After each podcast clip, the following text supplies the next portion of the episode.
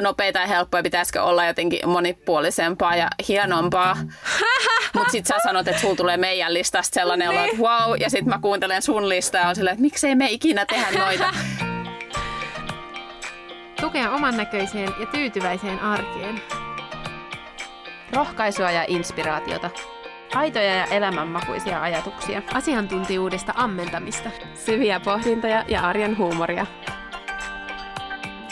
Äityyden parhaita puolia ja haasteita. Tahmeita käsiä, kiristyvää pinnaa ja sydämen pakahtumista. Keskeneräiset äidit podcast. Hei vaan sulle sinne ja tervetuloa kuuntelemaan taas keskeneräisiä äitejä. Niin vanhat kuulijat kuin mahdollisesti myös kaikki uudet. Meillä tota, tällä viikolla tuli Turun Sanomien juttu, mistä me oltiin tosi iloisia ja siitä on kyllä tullut tosi paljon hyvää palautetta ja varmaan nyt kuudetkin on löytänyt meidät sen myötä. Me ollaan tosiaan Säde ja Petra. Mä oon lääkäri, kahden pienen lapsen äiti, tutkija ja me jutellaan täällä äitiydestä, kasvatuksesta, parisuhteesta, arjesta, hyvinvoinnista, kaikesta mikä nyt koskettaa tätä äitiyden elämän tilannetta. Joo, moi vaan multakin. Mä oon Petra ja mulla on tänään äänitysassistenttina meidän pienin lapsi. Hän on kaksi kuukautta vanha. Ihana söpö poika. Ja sitten mulla on sen lisäksi kaksi muuta lasta, eli kolme lasta yhteensä. Pysyn vielä perässä näissä luvuissa ja mä oon koulutukseltani kasvatustieteiden maisteri, erityisluokanopettaja ja mulla on ilmestynyt esikoiskirja nyt keväällä. Ja täällä me ollaan taas etäyhteyksien päässä. Korona jatkuu, mutta se ei ole vielä päihittänyt meidän podia. Niinpä. On kyllä kiva nähdä taas ja päästä juttelemaan. Ja tuossa me laittiin jo jotain viestiä eilen, että on ollut vähän niin kuin dippifiiliksiäkin tässä viimeisen viikon aikana. Että haluatko se vähän kertoa? No joo, mulla ainakin tämä viikko on ollut No, koko korona-aika on ollut sellaista vuoristorataa, siitä me ollaan puhuttukin, että tota, yhtenä päivänä voi olla erittäin hyvät fiilikset ja toisena sitten jotenkin tulee semmoinen bla-olo tai tuntuu, että nyt ei oikein millään jaksaisi, niin viime viikolla tai tällä nyt kuluneella viikolla on ollut muutama sellainen päivä, että tuntuu, että on tullut ihan sellainen dippi omassa, omassa mielialassa ja, ja ei ole mitään erityistä edes suurta syytä sille, vaan ihan vaan jotenkin kaikki yhteensä ja se oma jaksaminen kuitenkin, niin, niin kun sitä latausaikaa on nyt niin olemattoman vähän, ja tietysti on vielä tämä vauvakin tässä, niin, niin sitten yhtenä päivänä tuli vaan semmoinen jotenkin, että en mä jaksa, milloin tämä oikein loppuu ja nyt niin kuin ei vaan huvita enää, että menisi ohi koko korona. Siis sanoppa. Mutta miten sulla säde? Joo, siis samanlaisia fiiliksiä kyllä. Ja meillä eilen, kun oli vapaa päivä, niin huomasi jotenkin sen, että kun pääsee vähän rentoutumaan, niin sit iskee se väsymys. Koska meillä on arkipäiville aika semmoinen hyvä systeemi, millä sitten vuorotellaan niitä töitä ja lastenhoitoa ja iltasi jompikumpi tekee myös töitä, samalla kun toinen laittaa lapsia nukkumaan ja lauantaisin tehdään töitä, niin kyllä se huomaa, että siellä pohjalla on semmoinen tasaisesti lisääntyvä kuormittuminen, että joo, kyllä tämä on haastavaa aikaa. Ja nyt sitten kun tuli uutisointia noista koulujen avaamisista, niin tuli myös ajatus siitä, että ehkä päiväkoteihinkin nyt sitten vähän herkemmin voi viedä, erityisesti kun tosiaan meillekin se työnteko selvästi on hankalampaa, kun lapset on kotona. Niin voi olla, että, että ei ole pitkään, niin tämä tilanne saattaa alkaa helpottamaankin. Niin sekin antaa semmoista toivoa kyllä tähän. Joo, mutta on tämä kyllä aikamoinen tämä, tämä vaihe. No on, on, on. Et tsemppiä vaan ihan, ihan kaikille, että jos on ollut muillakin vähän jaksamisen kanssa nyt haastetta, niin tsempataan toinen toisiamme Vi- päivä kerrallaan ja, ja viikko kerrallaan. Ei siinä muu nyt sitten auta.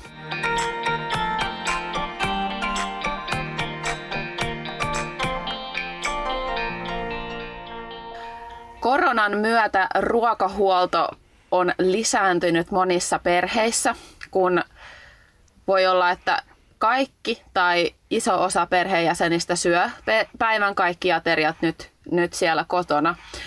Mutta kaiken kaikkiaan kyllä toi lapsiperheen ruokahuolto on niin kun tavallisessakin arjessa sellainen pään vaivaa ja harmaita hiuksia ajoittain aiheuttava asia. Se vaan vaatii ihan hirveästi jotenkin jatkuvaa suunnittelua ja toteuttamista. Ja tänään meillä on tavallaan toivejakso nyt sitten. Ruokahuolto on sellainen, että kun mä oon jotain ruokasuunnitteluun, ruokahuoltoon liittyvää omassa äh, somessani puhunut, niin, niin aina tulee viestejä, että voisiko tästä aiheesta tehdä postauksen tai puhua lisää tai, tai podcast, podcast-jaksoa. Ja nyt me sitten otetaan ihan tällainen ruokahuolto-aiheinen jakso. Rasittavan ruokahuollon ratkaisuja pohditaan tänään ja nyt mennään sitten ihan sinne, sinne käytäntöön. Ja niin, mikä säde fiilis tästä jaksosta? Onko innostava aihe? siis on innostava aihe. Uh, musta tuntuu, kun mä tätä kelailin, että meillä on ollut niin paljon eri vaiheita tässä ruokahuollossa. Uh, ja nyt ollaan ehkä aika semmoisessa kaoottisessa vaiheessa. Uh, mä kerron siitä vähän lisää, niistä on vähän semmonen, että Ehkä vähän semmoinen haastava aihe, mutta siis on mulla tässä vuosien varrella kaikenlaisia systeemejä ollut, niin kyllä tämä on tosi kiva aihe. Joo, eli tämä, tämän päivän aihe ei ole sellainen, sellainen, että nyt me kerrotaan, miten me ollaan loisteliaasti koko koronan aikana selvitty ja ei mitään ongelmia, mm-hmm. vaan ihan varmasti ollaan siinä samassa veneessä, mutta on meille itsellemme tämmöinen pep talk, että, että kyllä sitä voisi taas viilata tässäkin ajassa tätä systeemiä ehkä vähän toimivammaksi, ettei se kuormittaisi ihan yhtä paljon. Näinpä. Ja siihen liittyen tietysti meidän viikon kysymys, joka tulee sitten maanantaina julki. Ja viikon kysymys on, mikä on teidän perheen suosikki arkiruoka? Mä voisin jakaa meillä sellaisen suosikkiruoan, joka on ilahduttanut mua kovin. Meillä on nimittäin vuosia nyt, no siitä asti kun on ollut lapsia, niin lapset, meidän lapset ei vaan keitto, keitoille ole lämmenneet. Kyllä niitä mä oon tehnyt ja tarjonnut, mutta ei vaan uppoa ja kaikilla erilaisilla kikkakolmosilla, että on krutonkeja keiton päällä ja mitä kaikkea, mutta ei vaan uppo. Mutta sitten tein kanakeiton about puolitoista vuotta sitten ja se osoittautui herkuksi. Ja se on sellainen heidän jatkuva toiveruoka. Ja tämä kanakeitto löytyy Googlesta. Se on muistaakseni Kotilieden sivuilla, se on Tuure Kilpeläisen kanakeitto. Se on sellainen keltainen kanakeitto, missä on karria ja, ja vähän kermaa ja, ja perunaa, porkkanaa. Ja mä teen siihen aina sellaisen lisäyksen, että mä lisään pussillisen parsakaalia, koska parsakaali on yllättäen noussut meidän lasten suosikiksi nytten.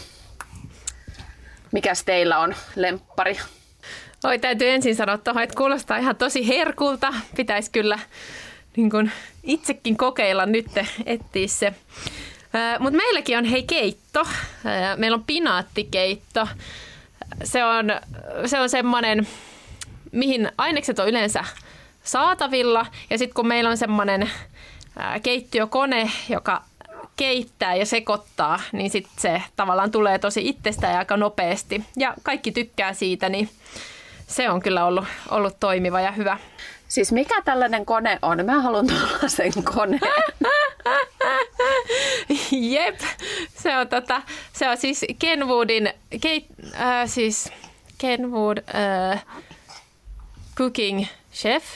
Äh, eli siis semmoinen, mikä yleiskone, mutta siinä on myös induktio-ominaisuus. Sillä mä keitän muun muassa puuro, puuroaamusin ja sitten justiin monia kastikkeita ja muita tehdään. Oi että. No niin, tällaisen mä tarviin. Jos Kenwood kuuntelee, niin saa laittaa postissa tulemaan. Kiitos. Jep. Joo, mutta hei, kuuntelijat, mikä on teidän toimiva tai suosikki arkiruoka. Käykää laittamassa sinne, niin saa kaikki ideoita ja voi sieltä poimia seuraavaan ruokalistaan sitten ajatuksia.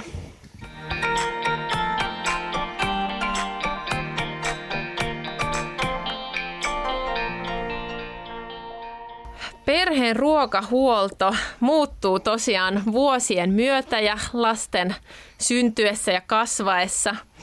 Ja kun mä mietin näitä meidän vaiheita, niin siinä on ollut kyllä tosi monenlaisia erilaisia vaiheita. Ennen kuin me saatiin lapsia, niin meidän ruokahuolto oli tosi, musta niin kuin minä sanoisin sporadista. Eli ostettiin ruokaa fiiliksen mukaan ja syötiin mitä syötiin ja joskus huomattiin illalla, että oho, ei olla syöty päivällistä. Ja sama jatkuu tavallaan vielä, kun ensimmäinen lapsi oli vauva, koska silloin sitten lapsi söi eri ruokaa kuin me.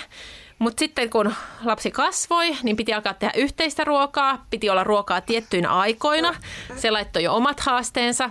Sitten kun lapsia tai tuli seuraava lapsi, niin sitä aikaa siihen ruoanlaittoon oli vielä vähemmän.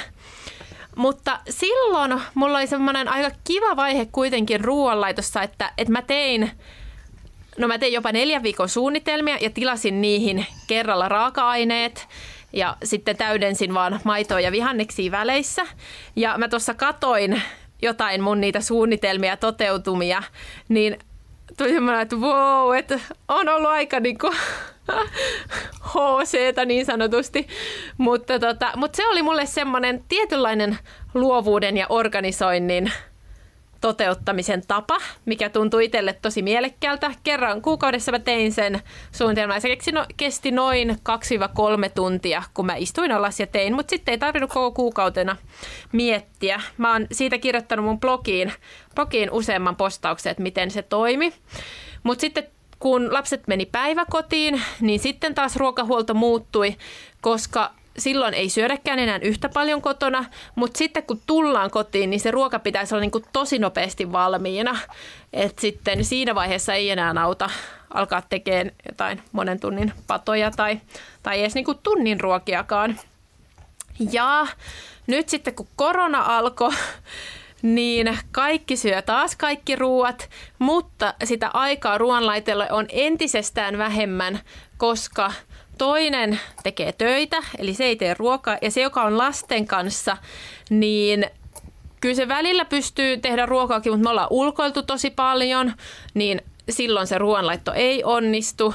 Ja sitten mä oon myös huomannut sen, että samaa ruokaa ei oikein voi syödä kahta kertaa päivässä, tai pitää olla tosi hyvää ruokaa, että se uppois. Että sit pitää olla niin kuin samalle päivälle eri ruokia, ja sitten mielellään aika nopeasti saatavia. Et, et tuntuu, että korona-aikana se ruokahuolto on niin kuin, tai ruuat on yksinkertaistunut tosi paljon – ja sitten se erityispiirre, mikä nyt korona-aikana myös meillä on ollut, että kun me ollaan tilattu kauppakasseina kaikki, niin kauppakassipalvelussa on saanut tilauksen vaan viikon päähän, niin sitten aina pitää tavallaan miettiä, että no koska meillä riittää ruuat vielä viikoksi, ja sitten tekee tilauksen, ja silloinhan ei edes tiedä oikein, että mitä on jäljellä silloin viikon päästä. No usein niitä on pystynyt muuttamaan, mutta sitten siinäkin on ollut haasteita. Niin nyt eilen tehtiin sitten tilaus viikon päähän, ja tota, on se vähän semmoista niin kuin, koomistakin suunnittelua, mutta näillä nyt mennään. Niin kyllä se ruokahuolto saa tosi monia erilaisia vaiheita ja meillä yksi semmoinen selkeä, joka tuottaa aina oman päänvaivansa on just vaikka kun kesäloma alkaa, niin silloin tuntuu, että haluaa höllätä kaikesta arjen, ei nyt kaikesta arjen järjestelmällisyydestä, mutta ei ehkä jaksa ihan yhtä tarkkaan suunnitella sitä ruokahuoltoa ja syödään enemmän ulkona. Ja, ja sitten siinä on myös aina se muutos siihen, että nyt on kaksi aikuista kotona, että miten, miten sitten lounaat järjestetään, että kumpi tekee ja, ja, ja tunnistan myös ton, että sitten kun ollaan ulkona ja puuhaillaan kaikkea muuta, niin olisi hirveän kätevää, että siellä olisi kotona vaikka joku kokki, joka laittaisi sillä aikaa sen ruoan valmiiksi. Mutta korona on siinä mielessä, tämä korona-aika muistuttanut ehkä kesälomaa, että tavallaan kaikki on kotona ja kaikki ateriat syödään kotona, miinus mahdollisuus mennä ravintolaan syömään, eikä me sitä kyllä kesälomallakaan nyt ihan hirveästi tehdä, mutta kuitenkin, että et tosiaan kaikki syödään kotona, niin kyllä tämä on va- vaatinut sellaista funtsimista ja voin myöntää, että ei meillä vielä ole ihan toimivaa systeemiä, nyt kun tätä jaksoa suunniteltiin, niin tuli sellainen olo, että hei, että ehkä nyt tehdään ihan semmoinen vähän tarkempi suunnitelma tähän, niin sitten ei tulisi sitä jatkuvaa päävaivaa neuvottelua niin paljon siellä. Mutta kyllä ruokahuolto haastaa. Joo, lapsiperheissä tosiaan ruokahuoltoon tulee ihan eri ulottuvuudet kuin aikuisten kesken. Me tota, koottiin vähän tämmöisiä eri, eri haasteita kootusti. Ää, ensinnäkin se, että ruokaa pitää tehdä usein ja säännöllisesti on ne tietyt ajat, että no lapsissakin on eroa, että kuinka nopeasti se nälkäkiukku tulee, mutta kyllä, kyllä kaikille tulee se jossain kohdassa, niin sitä pitää ennakoida ja siitä pitää huolehtia sen kaiken muun ohella. Sitten toisena on, että aikaa on vähän, eli ruokaa pitää saada nopeasti ja helposti ja mielellään sillä, että sitä riittäisi myös yhdelle toisellekin ruoalle ainakin. Ja siihen yhdistettynä sitten, että vaikka haluaa tehdä nopeasti ja helposti, niin sitten haluaisi kuitenkin tarjota monipuolista, koska ja niin kuin monipuolinen ruoka tukee lapsen tervettä kasvua ja kehitystä. Ja uskon, että niin kuin jokaisella vanhemmalla on se halu siihen, mutta sitten ne realiteetit laittaa niitä haasteita. Ja sitten tietysti lapsilla on se, että kaikki ei kelpaa. Et teit minkälaisia kurmeen juttuja, niin voi olla, että se maistetaan ja sitten että en tykkää ja se on se kiitos. Joo, kyllä. Ja sitten sen lisäksi allergiat rajoittaa joillain, voi rajoittaa aika paljonkin sitä, että pitää tavallaan opetella ihan uudenlaiset ru- ruokailutottumukset sitten, jos on haastavia allergioita siellä perheessä. Noiden lisäksi mulla tuli mieleen, että budjetti, ruokabudjetti on sellainen, joka kyllä varmaan aika monessa perheessä asettaa jonkunlaiset raamit sille, että mitä, mitä ruokaa syödään.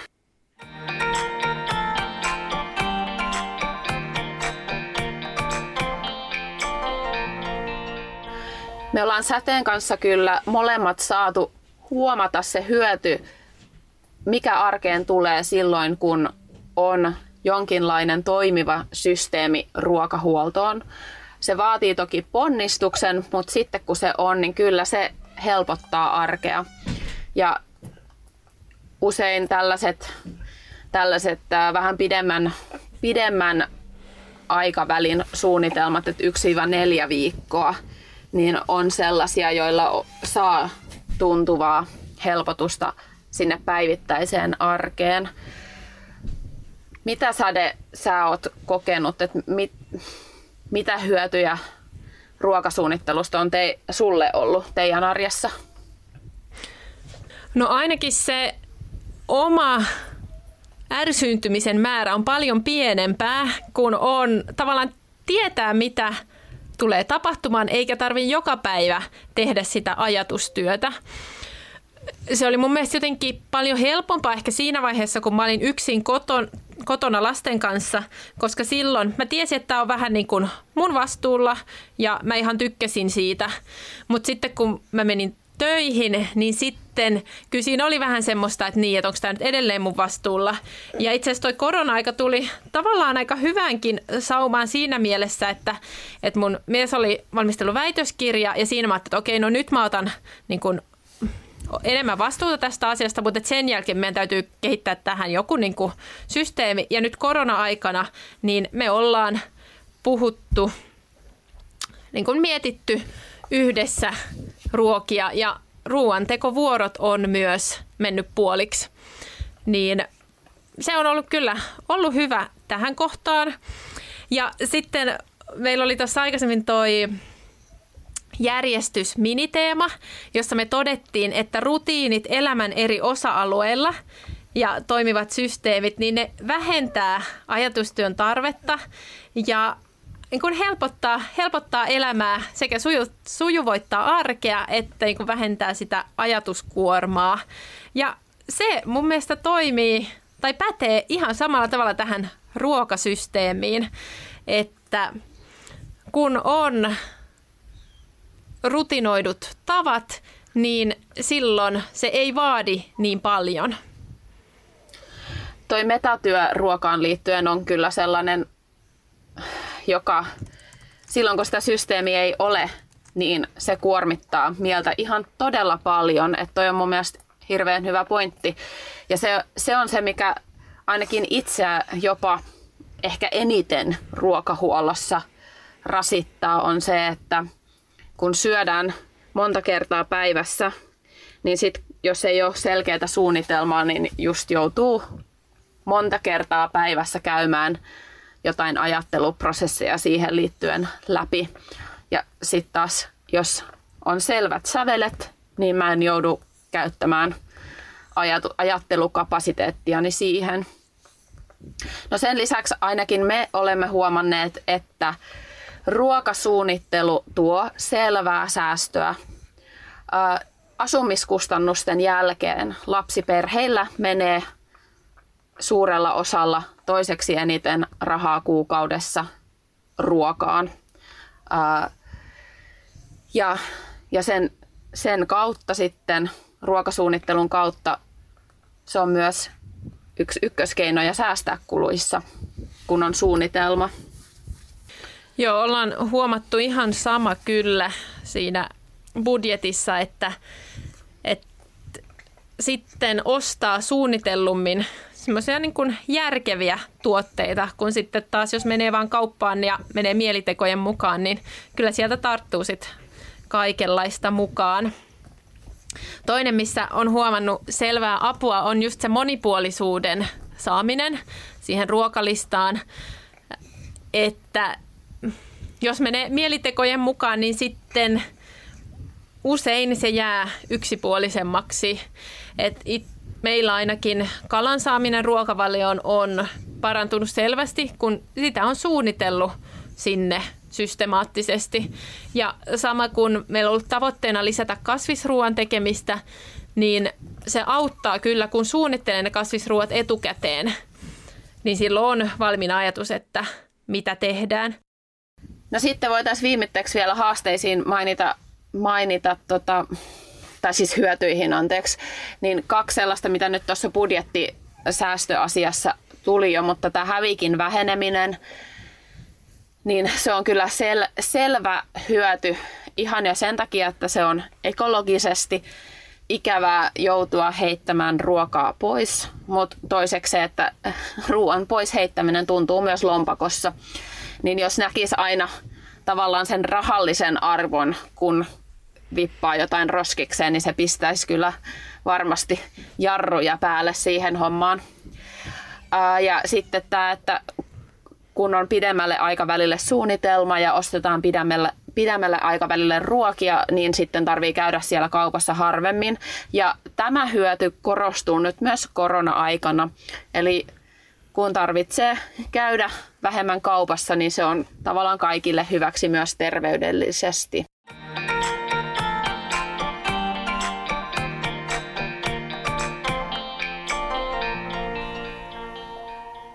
Me halutaan nostaa nyt semmoisia konkreettisia vinkkejä myös, joista voi ottaa ideoita.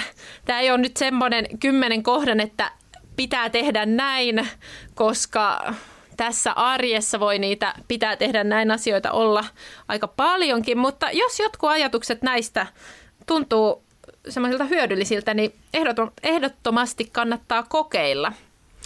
Mutta hei, Petra, jos kerrotaan lyhyesti, että mikä on se meidän systeemi ja mikä siinä toimii tällä hetkellä?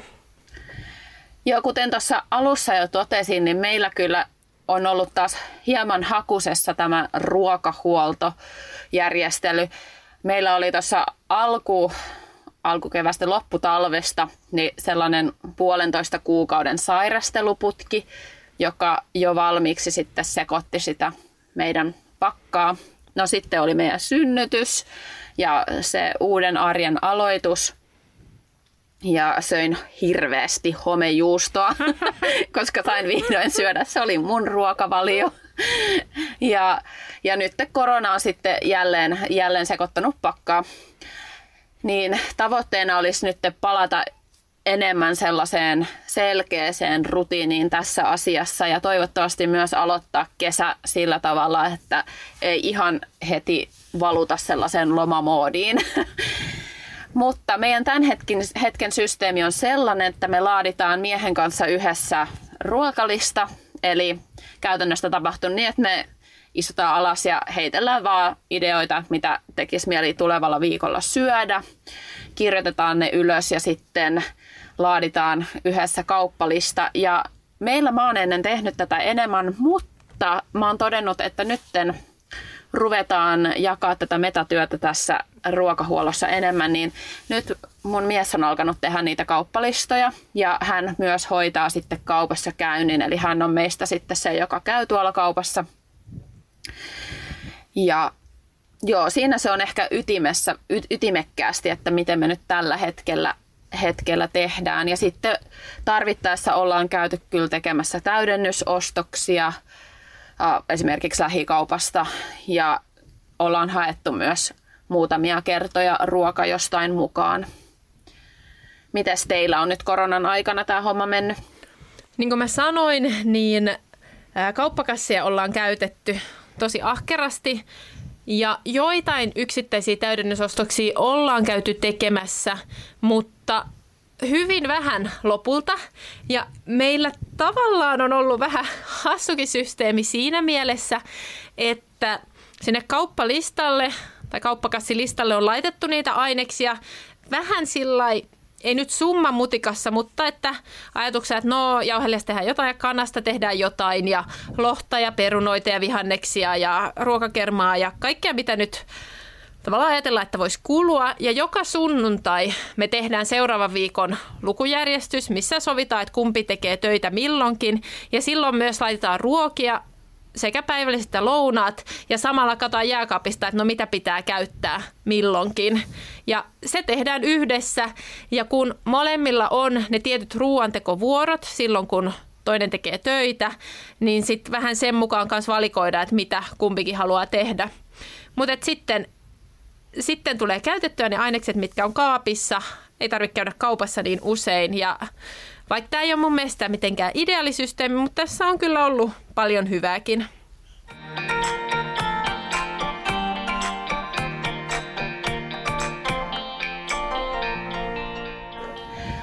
Seuraavaksi me jaetaan tällainen kymmenen kohdan lista, joka me ollaan laadittu, jossa on erilaisia keinoja, joilla ruokahuoltoa voi helpottaa. Ja tästä voi tosiaan poimia sellaisia ajatuksia, jotka tuntuu itselle, omalle perheelle sopivilta. Ykkösvinkkinä meillä on, että pohdi minne ruokasuunnitelma kirjataan. Hyödy, hyödynnä esimerkiksi sähköpostia, ihan konkreettista paperia tai seinätaulua. Google Keepia, jossa voi jakaa listan puolison kanssa – ynnä muita sähköisiä apuvälineitä. Se on tosi hyödyllistä, että ne listat on jossain ylhäällä, ettei se ole vain oman pään sisällä. Ja sen lisäksi, kun ne on esimerkiksi sähköisesti jossain, niin sitten niihin on helppo aina palata ja listoja voi uudelleen käyttää, ettei tarvitse kirjata kaikkea aina uudestaan.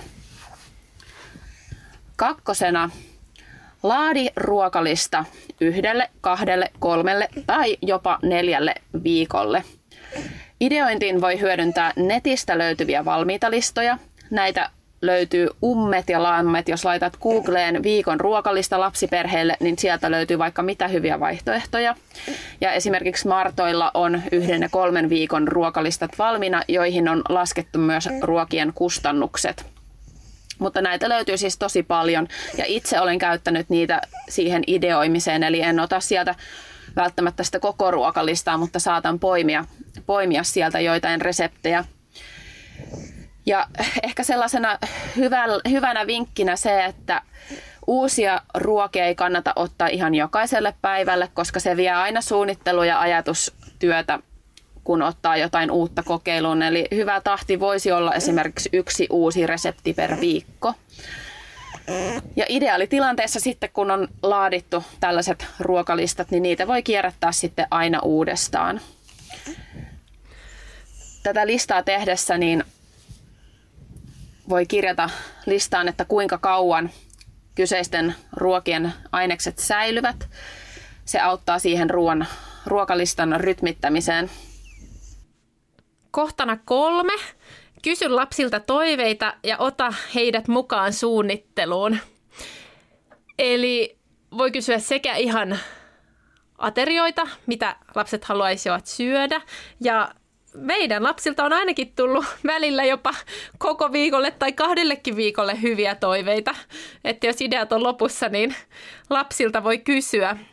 Ja sitten jos lapsi ottaa mukaan kauppaan, voi heille erityisesti hedelmä- ja vihannesosastolla antaa mahdollisuuden valita ja toivoa ruokia se, tai vihanneksia hedelmiä.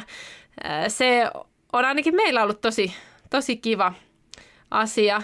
Ja ylipäätään siitä lapsille tulee semmoinen voimaantumisen kokemus, että heitä kuullaan ja myös, että he on mukana siinä ruokaan vaikuttamisessa. Kohtana neljä, hyödynnä jo olemassa olevia tarvikkeita, eli tarkistaa kaapista, mitä kuivatuotteita, mitä säilykkeitä, erityisesti jääkaapissa tietysti, että mitä pilaantuvaa on, että mitä kannattaa käyttää pois tulevan viikon ruuissa. Kohtana viisi. Kun miettii ruokia ruokalistalle, niin huomioi sesonki, budjetti ja ruoan riittävyys.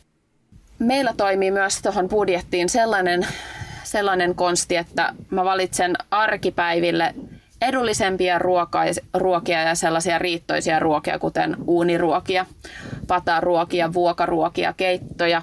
Ja viikonloppuna voidaan sitten tehdä jotain vähän kalliimpaa.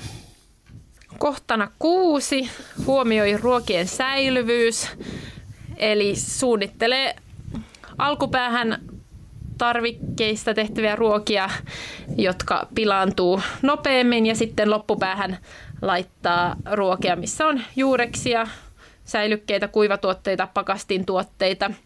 Ja toki pakastimeen voi myös laittaa jemmaan jauhelihaa ja muita tämmöisiä pilaantuvia raaka-aineita – ja meillä aina on myös sitten jemmassa pari suht nopeasti aina säilyvää ruokaa. Meillä se on tämmöinen papusoija tomaattipasta, johon aina pitää olla ainekset. Meillä on vielä semmoinen tietty la- pieni laatikko, missä ne on. Että jos sieltä jotain ottaa, niin sinne pitää sitten täydentää.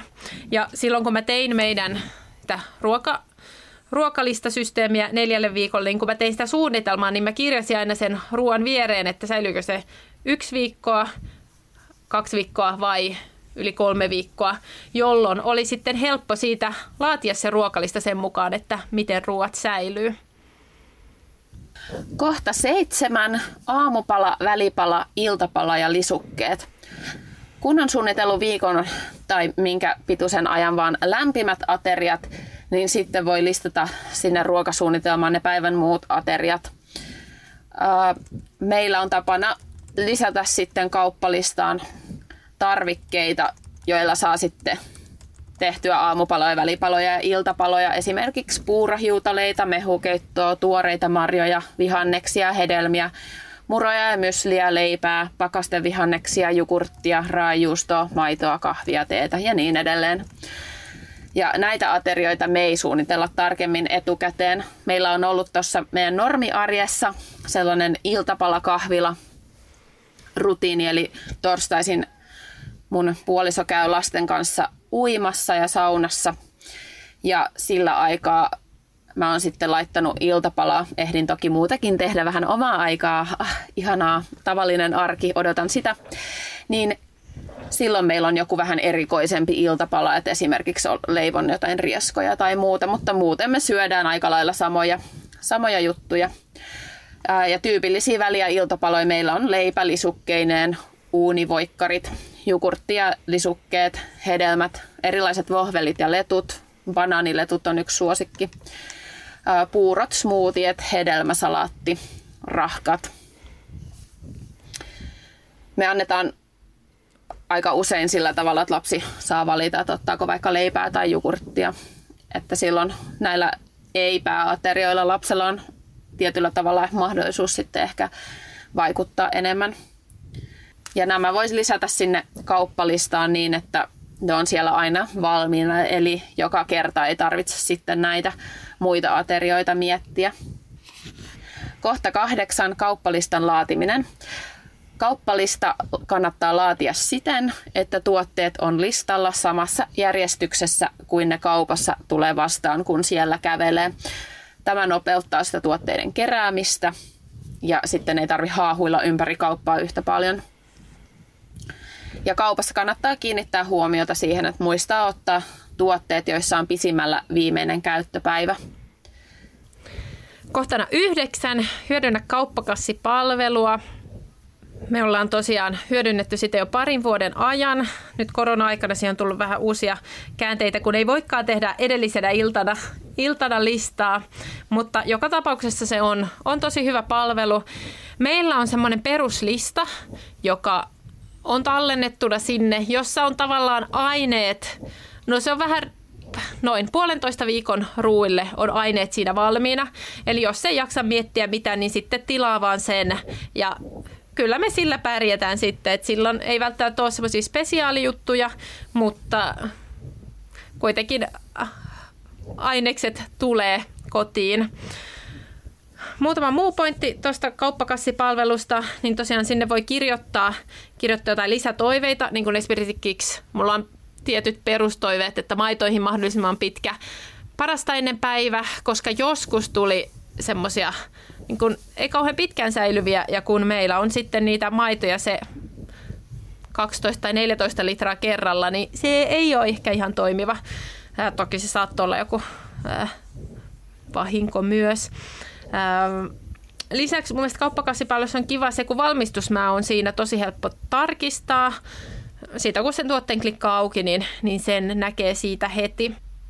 Kohta kymmenen Tunnista ruokahuollon ongelmakohdat ja sovi eri vaiheiden vastuualueista. Ruokahuolto voi tuntua sellaiselta isolta köntiltä, joka vaan aiheuttaa päänvaivaa, niin hyvä lähtökohta on lähteä ensin miettimään, että mik, mitä osa-alueita siihen kuuluu, mikä näistä osa-alueista erityisesti rassaa ja sitten miettiä siihen osa-alueeseen käytännön ratkaisuja sekä sitten ihan sitä vastuualueiden jakamista. Ruokahuoltoon kuuluu muun muassa tällaisia vaiheita. Suunnittelu, kauppalistan laatiminen, kaupassa käynti tai kauppakassin noutaminen, ruokien laittaminen paikoilleen, ruoan laittaminen, pöydän kattaminen, ruoan poislaittaminen, jälkien siivoaminen, jääkaapin ylläpito, inventaaria ynnä muu sellainen. Eli todella monta eri vaihetta liittyy ruokahuollon pyörittämiseen. Niin esimerkiksi mä tuossa aiemmin sanoin, niin se, se jatkuva suunnittelu ja se siihen liittyvä metatyö on se, jonka koen raskaaksi. Ei sitten varsinaisesti se ruoan laitto, vaan se, että mun tarvii ensin miettiä, että Aa, no mitä me tänään nyt sitten syödään. Eli se on sellainen asia, johon aion nyt itse kiinnittää huomiota, että olisi valmis suunnitelma, että ajatustyötä ei tarvita niin paljon. Mutta teillä se voi olla joku muu, joku muu asia, joka siellä hiertää. Ja sitä voi helpottaa sitten, kun miettii niitä ratkaisuja siihen, että sitten miettii myös sitä, sitä vastuun jakamista. Eli jos perheessä on on kaksi aikuista, niin voi miettiä, että kumpa, kumpi hoitaa mitäkin asioita. Jos on isompia lapsia, joita voi jo jollain tavalla osallistaa, niin, niin sitten miettiä, mitkä vaiheet olisi heidän vastuulla. Tyypillisiä tällaisia on esimerkiksi ruokapöydän kattaminen. Hyvin pienetkin lapset voi jo itse viedä tota, lautasensa pois siivota vähän omia jälkiään. Ja, ja silloin, jos ei ole kiire saada ruokaa pöydään, niin sit pöytään niin esimerkiksi viikonloppuisin, niin voi sitten osallistaa lapsia jo siihen ruoanlaittoonkin vähän enemmän. Ja kuten Säde aiemmin mainitsi, niin myös siihen ruokasuunnitelman tekemiseen voi tietyllä tapaa osallistaa lapsia, että kysyy heiltä niitä ideoita. Ja se etukäteen sopiminen vähentää sitten siellä sitä päivittäistä tai jopa useita kertoja päivässä toistuvaa keskustelun tarvetta, neuvottelun tarvetta ja sumplimista ja sellaista pientä kränää, mikä voi sitten siellä syntyä, että mitä taasko mun täytyy nyt miettiä tämä tai onko nyt ta, niin kuin, että taasko minä sitä laitan tai, tai muuta. Niin siitä kannattaa sopia etukäteen. Ja tässä on myös hyvä, hyvä aina huomata se, että niin kuin aika monessa muussakin asiassa, niin tässäkin asiassa on näitä vaiheita ja elämäntilanne muutokset on sellaisia kohtia, joissa usein on tarpeen pysähtyä ja miettiä myös tätä ruokahuolta puolta uudelleen. Tällaisia siirtymä, siirtymäkohtia voi olla esimerkiksi, kun jompi kumpi tai molemmat on sitten työelämässä versus hoitamassa lapsia kotona, kun perheeseen syntyy uusi lapsi, jos töissä on toisella erittäin haastava tai vaativa, vaativa vaihe meneillään, tai jos ihan yhtäkkiä iskeekin maailmanlaajuinen pandemia ja kaikki menee sekaisin, niin silloinkin on varmaan syytä uudelleen neuvotella asioista. Ja jokaisessa perheessä ja parisuhteessa on sitten ihan omat systeemit ja tavat, että jos jollain todella toimii se, että ruokahuolto on yhden ihmisen vastuulla ja toisella on joku toinen homma, niin yes, hyvä homma. Joillain voi olla sellainen, että on vuoroviikot käytössä tai voi olla ateriavuorot, että mikä ikinä teillä toimii, niin, niin tehkää juuri sillä tavalla, että se on meidän mielestä tosi tärkeää aina, että perheet miettii itselleen toimivat ratkaisut ja toimivasta ratkaisusta kertoo se, että molemmat osapuolet on tyytyväisiä.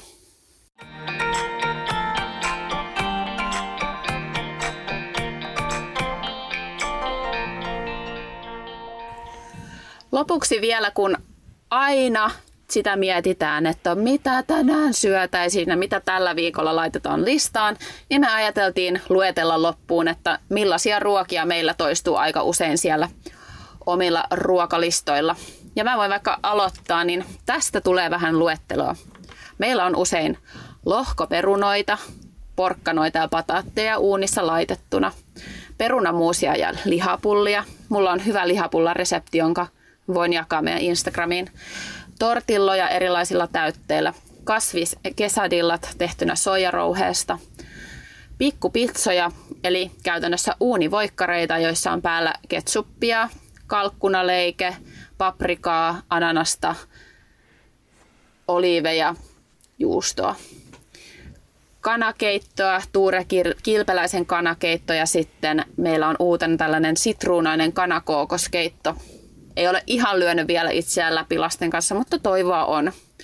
Kalakeittoa, jota pääsääntöisesti minä vain syön. Kanakastiketta ja riisiä, makaronilaatikkoa, El Classico ruokaisat salaatit, täytetyt pitaleivät, lasagnea, tofuvokkia, kanavokkia, munakasta, kalapuikkoja, pasta bolognesea, avokadopastaa. Viikonloppuna her- viikonloppuherkkuna saattaa olla joskus butter chicken ja naanleipää, rosmariinikanaa. Tällaisia meillä syödään usein ja sellaisia vakkarieineksiä, joita me hyödynnetään, niin me aikuiset syödään välillä maksalaatikkoa, jos tarvii jotain nopeasti kaupasta ottaa. Joskus otetaan nakkeja. Pirkan valmiit pitaleivät on tosi kivoja, kun sinne laittaa eri vihanneksia ja jotain muuta täytettävää, jotain proteiinia. Täysjyvä kalapuikot on meidän lasten lemppari ja silloin mä laitan usein uuniin vaan niitä mumman pakasteperuna tuotteita, jotain lohkaperunoita perunoita tai muita, jos tarvii nopeasti saada. Ja niissä on aika hyvät speksit muutenkin. Mitäs teillä säde syödään usein? Wow, mä oon sillä sun listasta, että oh in my dreams. Tai tuntuu, että meillä siis tällä hetkellä, meillä on niin yksinkertaistunut, siis jotenkin tuntuu ihan järkyltä. Mutta siis meillä on pastaa ja kastiketta kaiken eri variaatioin. muun muassa härkkistä, sitten on se muu, mikä on uusi tämmöinen jauhelihan korvike. Mun mielestä se on ihan, ihan jees. Kylmä savulohta, kanaa, ää, soijakastiketta, sitten tonnikalapasta, tämmöinen uudi kanavuoka riisin kanssa, pinaattilettuja ja poltseja. Meillä nyt on ollut semmoisena nopeina go-to-ruokina uunilohi ja perunamuussi, riisi ja kanakastike, nakkikeittotortillat ja erilaiset smoothiet ja se pinaattikeitto. Ja tuntuu, että ei kauheasti tämän ulkopuolelle olla päästy tässä viime viikkoina, mutta kun tilanne alkaa helpottaa, niin kyllä on semmoinen fiilis, että olisi kiva ottaa uusia ruokia ja niin kuin, uusia kokeiluita taas. Näissä ruokalistoissa on mun mielestä niin hauska huomata, että usein jokaisessa perheessä on niin kuin ne tietyt asiat, jotka on sen perheen helppoja ja nopeita ruokia. Esimerkiksi mä, kun tein tota listaa, niin mulla tuli melkein semmoinen, että kehtaanko mä edes luetella näitä, kun nämä on niin, kuin niin nopeita ja helppoja, pitäisikö olla jotenkin monipuolisempaa ja hienompaa. Mutta sitten sä sanot, että sulla tulee meidän listasta sellainen olo, että wow, ja sitten mä kuuntelen sun listaa ja on silleen, että miksei me ikinä tehdä noita. Eli muistetaan kaikki tässä, että tässä on hyvä hetki nyt sitten ammentaa näitä tiloja tai ideoita siis, että mitä voisi laittaa, koska aina ne omat ruoat rupeaa tuntuu niin, kuin niin tavalliselta tai niin tylsältä, että ja nyt kun ei pääse edes kyläille kenenkään luon, koska usein kun menee kyläille, niin on silleen, että wow, tämä on niin hyvää, miksei me laiteta tällaista. Ja sitten muut, se, joka on laittanut ruoan, ihmettä, että jaa, me syödään tätä niin kuin aina.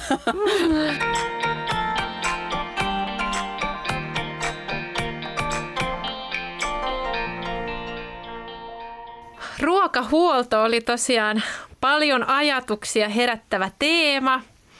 Ja voin sanoa, että itsellä ainakin tuli lisää inspiraatiota nyt taas uudestaan miettiä sitä meidän systeemiä ja saada sitä monipuolisuutta sinne lisää. Ja toivottavasti sullakin siellä tuli inspiraatiota tähän, koska on se lapsiperheitä hyvin monella tapaa koskettava ja myös kuormittava teema. Sitten vielä lisävinkkinä, niin ottakaa meidän Instagram-seurantaan, koska siellä me tullaan jakamaan nämä vinkit, joista on puhuttu niin kootusti. Ja tehdään myös storeja aiheeseen liittyen tällä viikolla, niin sieltä voi saada lisää inspiraatiota. Ja käykää tosiaan vastaamassa viikkokysymykseen, niin muutkin saa ideoita omiin ruokalistoihinsa. Hei, lämmin kiitos teille, teille kun olette olette siellä kuunnellut ja, ja kiitos tästä hyvästä aiheesta ruokahuolto. Toivottavasti me saatiin kaikki tästä nyt jotain inspiraatiota, jotain, jotain ehkä konkreettista, konkreettista ideaa, vinkkiä sinne omaan arkeen. Mä ainakin itse aion nytten ottaa heti nämä meidän ongelmakohdat vähän enemmän tarkasteluun, jos se toisi vähän helpotusta jo tähän loputtomaan korona-arkeen. Mutta hei, tsemppiä kaikkien korona-arkeen kyllä se tästä päivä kerrallaan tsempataan toisiamme, niin, niin selvitään. Ihanaa, ihanaa keväistä viikkoa sinne itse kullekin. Tsemppiä ja moi moi! Kiva kun olit mukana. Heippa! Moi moi!